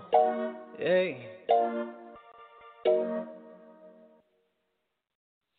Alrighty, guys, we are back. My next guest is an acclaimed, out and proud trans singer and songwriter whose music can go from sultry to rap in the bat of an eyelash. She was part of the church choir as well as a member of her school's band. She started her transition at the age of 19, and that was the key that helped unlock her ability to live a positive, confident, and influential lifestyle and begin to thrive. She's also a top selling artist and president of 10 TEN, the Trans Entertainment Network. I'm so excited to have her on the show. Please welcome to the first time, Miss Crystal Beverly. Crystal, how we doing? My mic didn't have you. My mic didn't give you on. How you doing, Crystal? I'm great. How are you? I am amazing. I'm so happy to have you on. How's everything in beautiful downtown Atlanta this evening? Everything is great. The weather's great. Thank you for having me. I'm excited to have you on. Um, I know you're working tonight. I'm sorry to hear that. We got this COVID stuff going. How you holding up? Are you doing okay? Um, I'm grateful to be essential. Yes.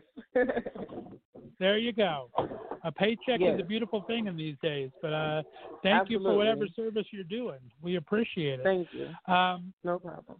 a lot of other artists are able to hunker down a little bit and get to the singing and songwriting. So you're kind of doing double duty still. Are you still feeling? Are you getting inspired? I mean, there's so much stuff around to really inspire um, people for some of their best things and their and their worst things out there.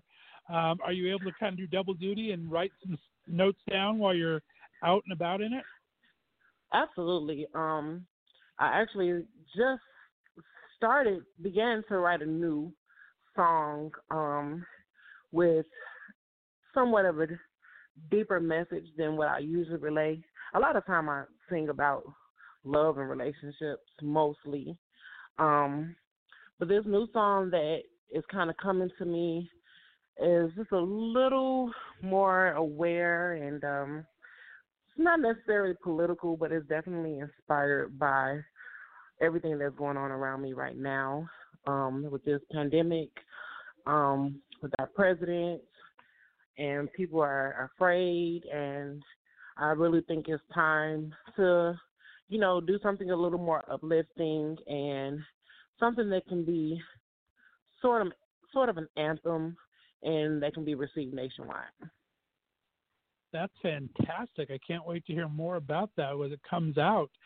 Let's uh, go ahead and start from the beginning since it's your first time on the show. Talk a little bit about where you grew up.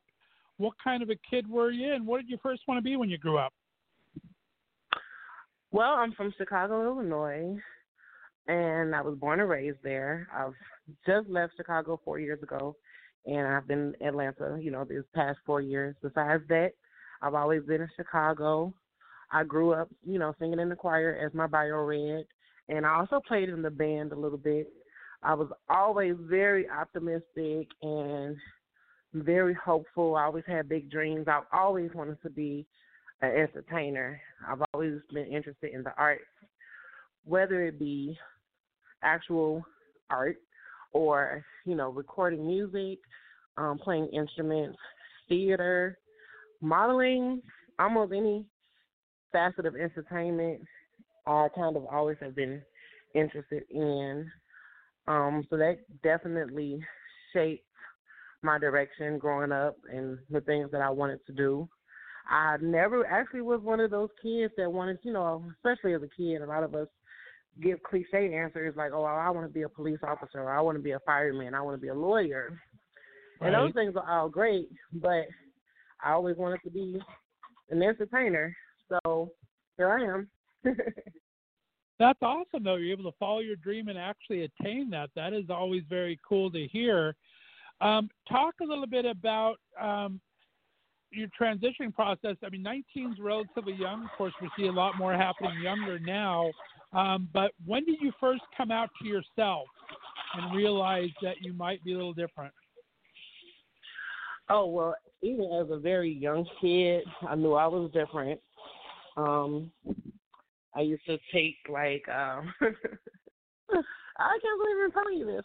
I used to take um like t-shirts and I would put them like upside down on my head and make hair, or I would take a sheet and wrap it around and that would be like my gown. Um, nice.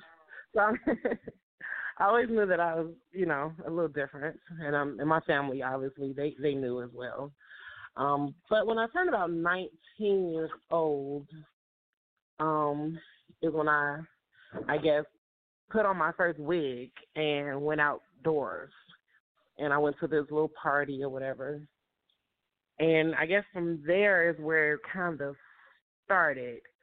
Um, I didn't necessarily think I was going to transition, but I do live right. my life as a woman.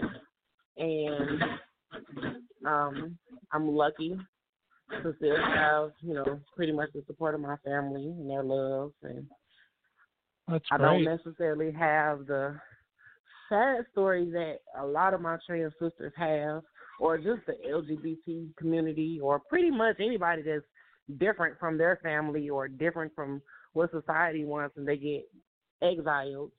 Um, because I do recognize that the issues that we try to label ourselves with as the LGBT community, most people have the same issues. We all go through the same thing. Like when people ask me about, you know, trans murders, I'm concerned with the murder rate, period, no matter who it is, right, right. for whatever reason. And I guess I focus on the general aspects of things. Not to say that I'm not pro trans, but even in my music, I want it to be relatable to everybody. So I try to be as general as possible with everything that I do because I don't want people No, to treat me just like, uh, well, that's just a trans this and a trans that. You know, I'm a person and I live a normal lifestyle just like everybody else. that's very So well I said. try I like to that. push those Right, think- yeah. I think that's very well said. I like that, and I like that we, I mean, like you said, we all have the same issues to deal with. There might be uh, different things from here and there, but in general, nobody wants to get beat up out in the street. Nobody wants to live in poverty or be homeless. No one wants to be teased or bullied for anything, crooked teeth or anything. It doesn't really matter. So I, I like that. Um, there are. Did you ever though feel if I mean, tra- unfortunately, trans women, especially trans women of color, do have um, sometimes a harder in Chicago and Atlanta, are kind of mean streets on occasion. Um, Mm-hmm. were, did you ta ever have to take any extra precautions, or you kind of just felt, I'm just being mean? Well, um, I can honestly say that thank God I haven't had too many um issues or dangerous situations while out and about. I literally can think of maybe two issues that I may have had while being out in the Hmm. public. And Right. I know I owe that to the fact that I am passable. But I do recognize that not all trans women are necessarily um being so passable and they go out Right. and they still have the same courage that I have to go out and be themselves and um that's when the problems come in and you know people want to point and make make fun and things like that but I can gratefully say that I haven't had too many problems. I'm able to work. I'm able to, you know, live my life and and be proud of who I am at the same time. I know there are some trans women that are very, very passable and they don't even disclose and they'd rather not be labeled as trans at all. They're just a woman, which Right. ultimately that's what we all want as trans women. But Sure. since I've been a part of Trans Entertainment Network, I've been much more proud to say that I am a trans woman because Oh. we have so many trans in other powerful positions such as politics, athletes, actors and actresses, comedians, but we don't necessarily have a mainstream trans artist musically. Right. And I know that Right. there are some out there, and I know that there are some bigger names out there, but they're not mainstream just yet. And we're trying to rewrite that narrative and, you know, become serious, award winning, acclaimed artists because our music is just as great as anybody else. There you go, and you are killing it, my dear. That's for darn sure. Talk about your musical influence. What was your musical influences growing up? What kind of what kind of helped you create your sound and describe your sound? Well, growing up, my musical influences was gospel, and my father, who raised me, who is a pastor now, um, he wasn't at that time, but he is now. Um, he had me in the church a lot, and I pretty much, you know, he let me be a kid. I lived a kid's life. I only watched Disney Channel and Cartoon Network, and I lived and I listened to a lot of gospel music and went to church a lot. Um, when it came time for me to, you know, grow up a little bit and kind of listen to, I guess, whatever I wanted to listen to, um, my biggest inspiration at that time when I was younger was Destiny's Child, which obviously later became, you know, Beyonce, and she is my favorite Right. artist. And Destiny's Child was, you know, obviously my favorite group at the time. Between Beyonce and Nicki Minaj, those are two of my favorite artists of this generation. Not to mention Mariah Carey, Whitney Houston, Patti LaBelle, Aretha Franklin, Tina Turner. Those are my all-time favorites, and they're some of the greatest to ever The do it. classics, yeah. And the classics, absolutely, absolutely.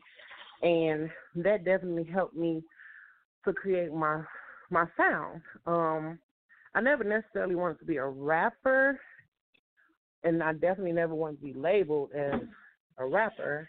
But if you rap, that's what they label you as. And in my music, I do sing as well.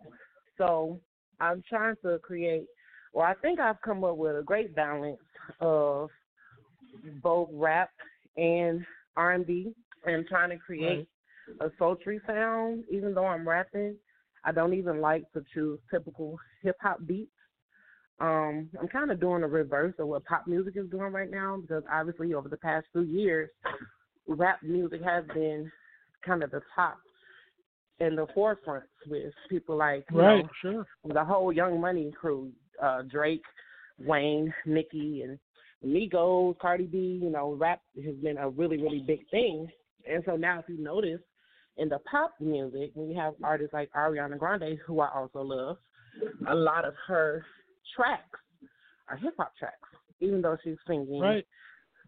lollipop pop music. She's doing it over a hip hop track. But I'm sort of doing the opposite, and I don't pick hip hop tracks. I pick tracks that have more musicality to them, um, that allows me to sing on my hooks and my bridges, and then I rap on my verses typically, and right.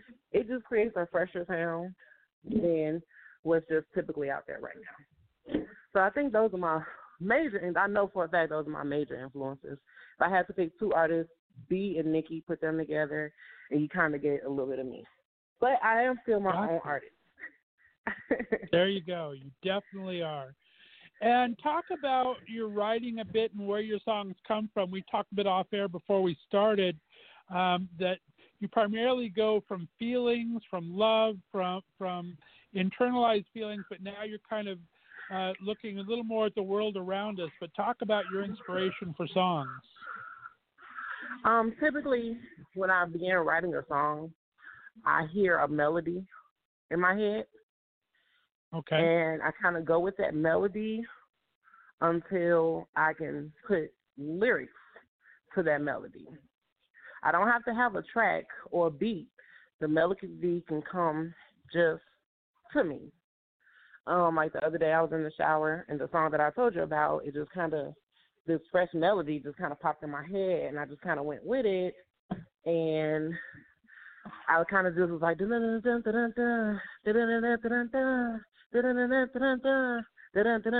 and I just kept saying that over and over until I got gotcha. lyrics. Don't got enough time to get fly.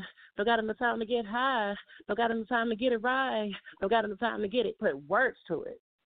And often that's why the cadence is so fast because I'm putting all these words to this melody that I just came up with.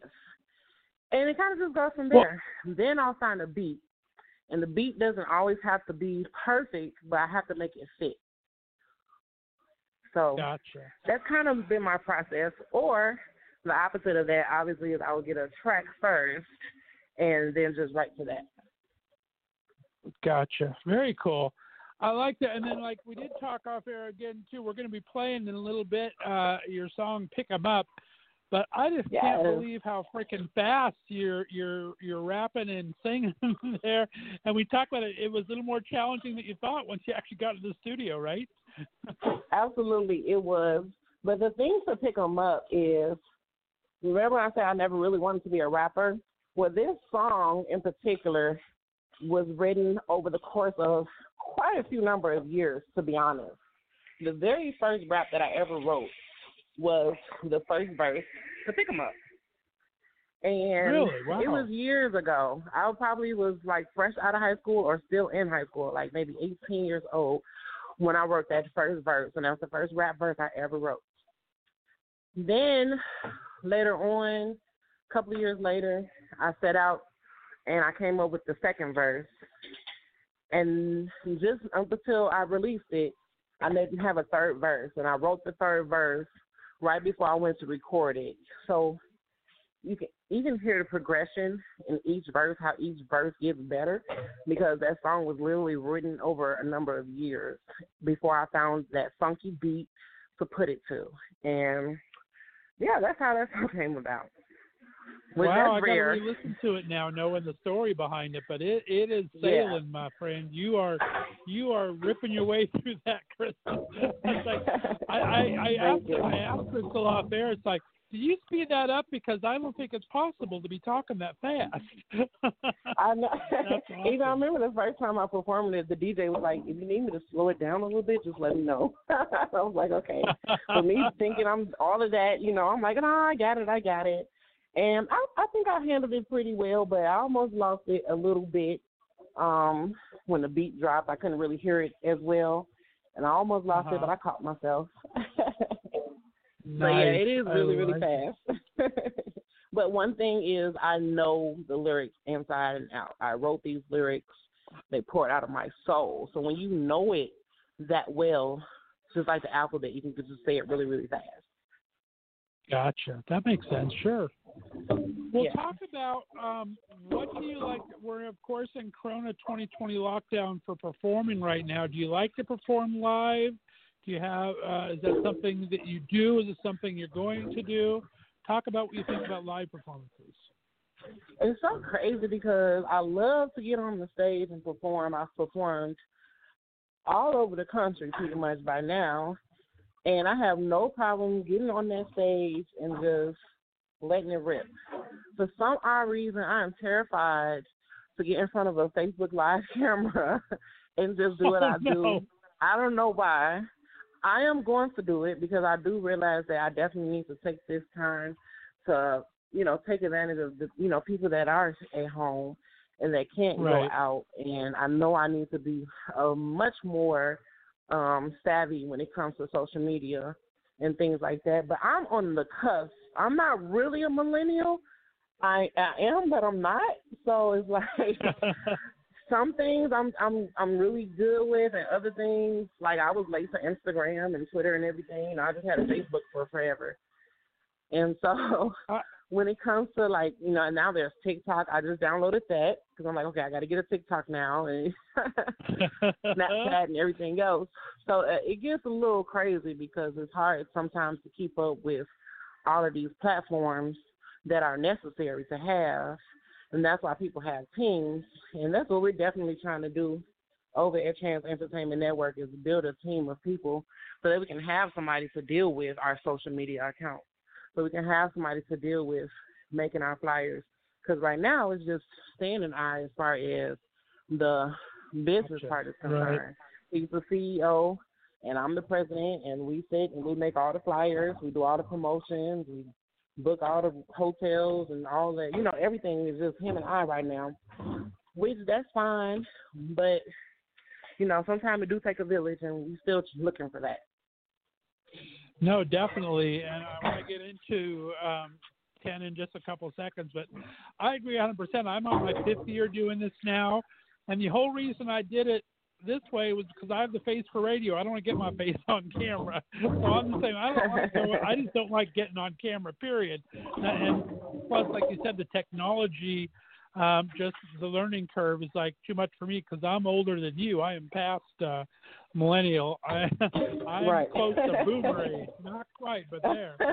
So I, I hear you on that, but it is it is important, especially the changing landscape of music right now. A lot of my artist friends are doing um, these live streams not just to help entertain the people at home, but because all these gigs have been canceled, they're putting little Venmo and PayPal things up there, and they're they're getting tips on there because that's the only way they ever survive. People that have been doing these gig works forever.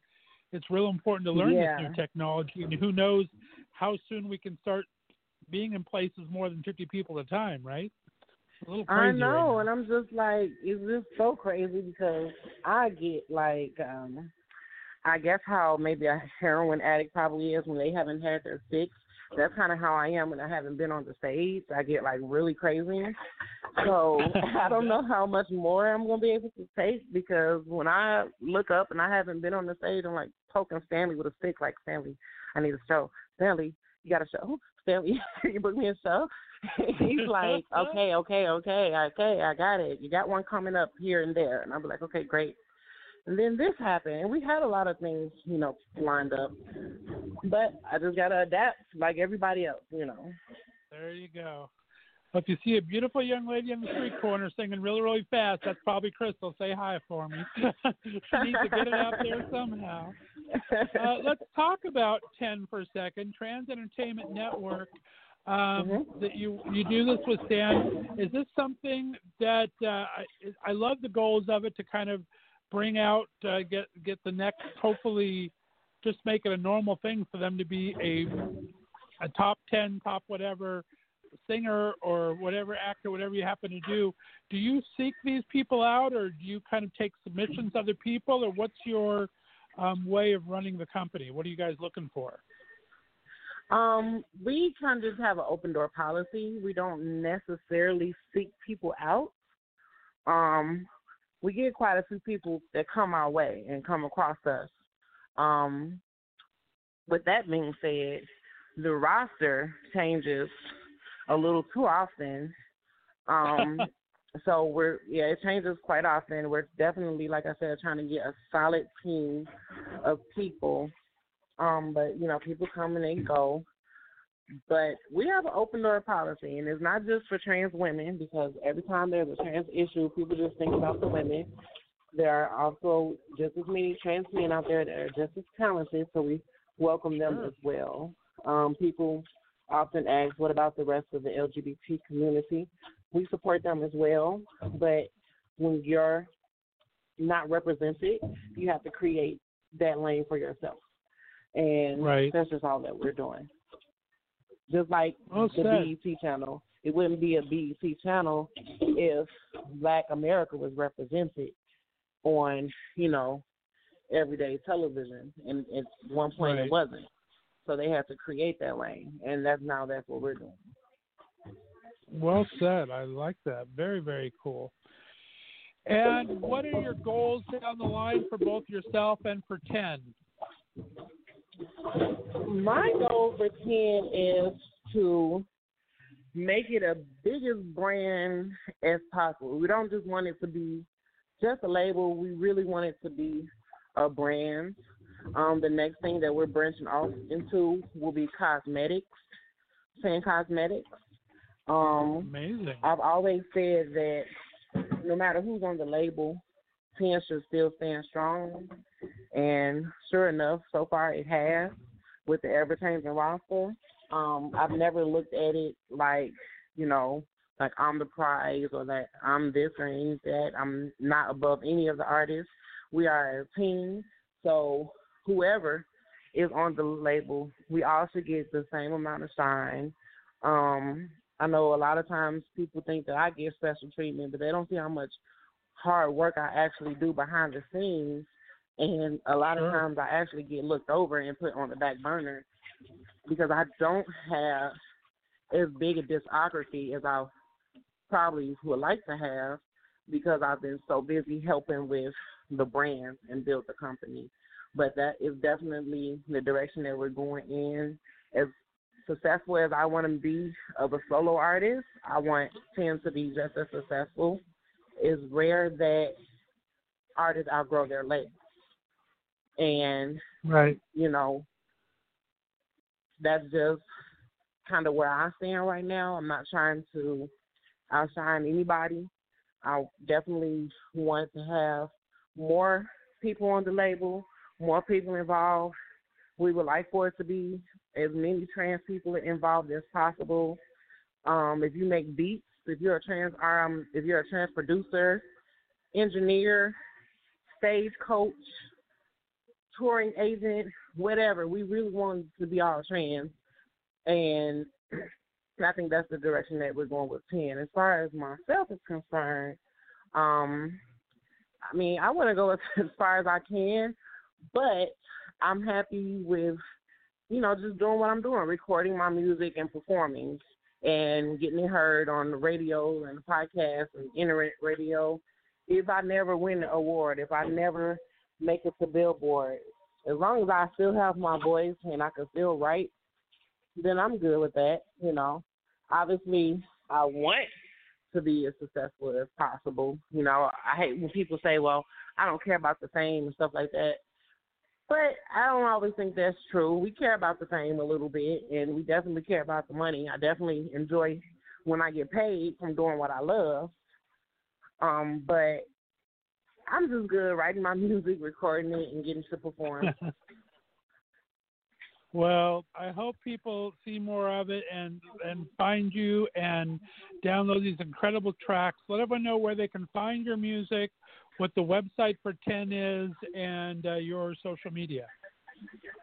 Absolutely. Well, you can actually just go head over to transentertainmentnetwork.com and you can find all our social medias, all of our music, which will pretty much be on any streaming platform Spotify, um, iTunes, Amazon, Google Play, wherever you listen to your music at, you can find us. But all the links definitely is on our website where you can find our Facebook and our Twitter and our Instagram as well um, for Trans Entertainment. Everything is on our website and the, the rest of our artists that are on the roster as well. Fantastic. And for you, I believe it's uh, Crystal underscore Beverly on uh, Twitter and face and Instagram. Yes, Crystal Beverly on all of them. I think it's just an underscore on Instagram, but for Twitter and Facebook, it's Crystal with a K, Beverly. Very, very good. Well, Crystal Beverly, it's been an absolute pleasure to have you on the Left of Straight show tonight. Thanks for staying up late in beautiful Atlanta town and chatting with us tonight. No problem. Thank you so much for having me. I really enjoyed this interview. We have to have you on the next time a new track drops, and any of your talent that we need to get out there, you be sure to send them my way.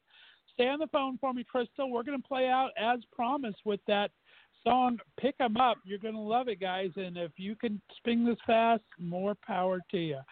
You're listening to Left of Straight Show right here on the Left of Straight Radio Network. I'll be back to wrap up the show in just a couple of minutes. Y'all ready for this? Hey, this is. Uh, Trans Entertainment Network in the building. I don't think y'all ready for this. Uh, you ready? You're breaking them, telling you it better be the meanings. Cute nigga with a big ass dick. Made me lose my breath just thinking about that shit. Wanna ride the dick. Make my fear disappear with your majesty. Come on. Step up to my door with no worries. Don't say a word. Just start undressing. Pull it out so I can spin on the dick. Got me screaming and hollering while you fucking me. You loving it. Where we done? Give you a piece of paper. Rather than you drop it and call me later the next night. Think about how your my been. But I found a different boy who said I could do it again. So I can fuck up them tabs. Pick 'em up, 'em up, I love them tabs. Pick 'em up, 'em up, I love them tabs. Pick 'em up, 'em up, I love them tabs. Love them up, up, I love them up, up, I love them up, up, love them. Love them up, up, I love them. You know you wanna get this. Come on, baby, jump on this opportunity. You know what you gotta do. For you? You can get it too. Show you wanna party with me. If right, you can come with me. You ain't you can hit the yo. I'd rather be with him, giving him the. And it's coming in my head is a ain't. Rest, if you're chasing round a block till I run out of breath. They just wanna fuck me to death. Take me up, take me home, let me up. Love, love, love, let me these up. Take me up, take me home, let me up. Let's go. Pick 'em up, take 'em home, love them tabs. Pick 'em up, take 'em home, love them tabs. Love them tabs. Pick 'em up, take 'em home, love them tabs. Pick 'em up, take 'em home, love them tabs. I'ma pick 'em up, take 'em home, love them tabs. Love them tabs. Pick 'em up, take 'em home, love them tabs. Let's go. Pick 'em up, take 'em home, love them tabs. Pick 'em up, take 'em home, love them tabs. Love tabs. Pick 'em up, take 'em home, love tabs. Pick 'em up, take love. Pick 'em up, take love tabs. Love. Pick 'em up, take love. Pick 'em up, take love pick 'em up, take love. Hey, love. Pick 'em up, take love. Pick 'em up, take love. Pick 'em up, take love tabs. Love take tabs. Holding my breath, he got me in the collar. I'm gonna mess. Now I'm a mess, I'ma have to go to the best, cause a brand new bread sign. Glad I got that off my chest. He coming up a bucket and they won't digest. I can't even remember the rest, but he got my breath fresh, like I'm stuck on no crest. But it's okay, so, cause I'm about to make it up like I wrote that dough. Cause when he come to the door, he gon' have to get it till he ain't gon' want no more. Now you wanna be me 13, call it Mandingo. You can call it ice cream when I come on the cone. He just wanna fuck till it's gone. You in the nigga, he's bad to the bone. Bone, bone, bone, all night long. Really season, I'ma have to be in the zone. Yes, this is only a task. When we do a missionary, he be calling the blessed. Taught him a new trick, he making good progress. Now he's sending in front, nigga, stop the press. Touch the shit about, fuck on your desk. I'ma have to get better out, and I be your best. Ah.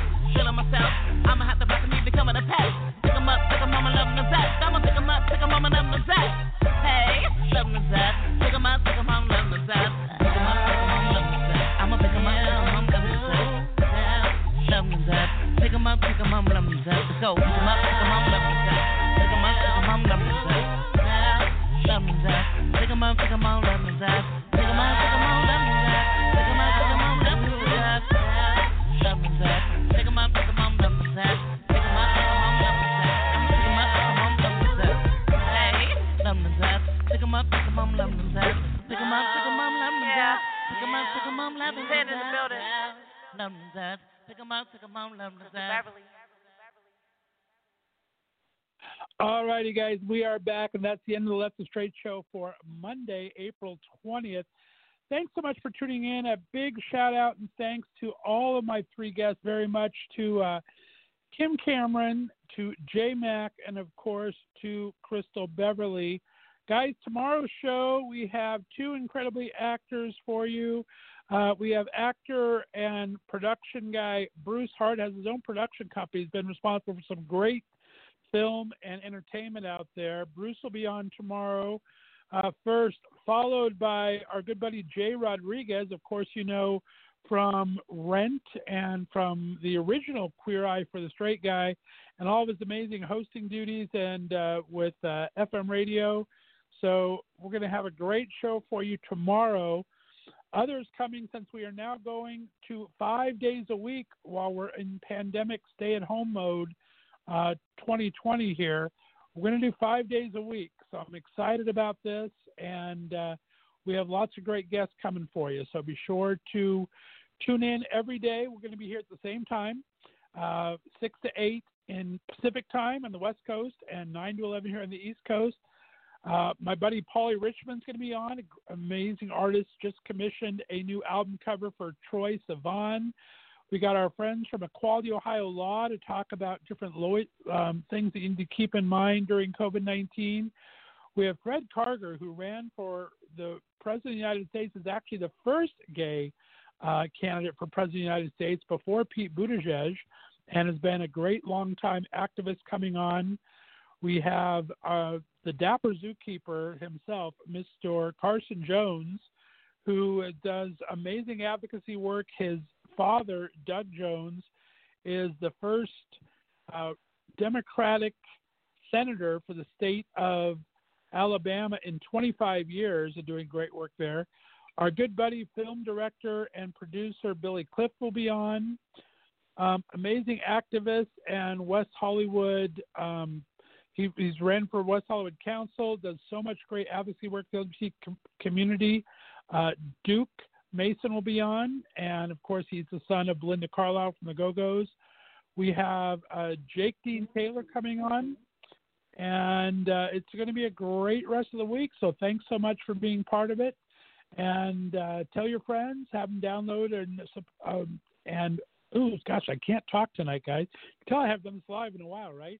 Be sure to uh, download and subscribe on your favorite podcast distributors. We'll see you tomorrow, everyone. Bye bye.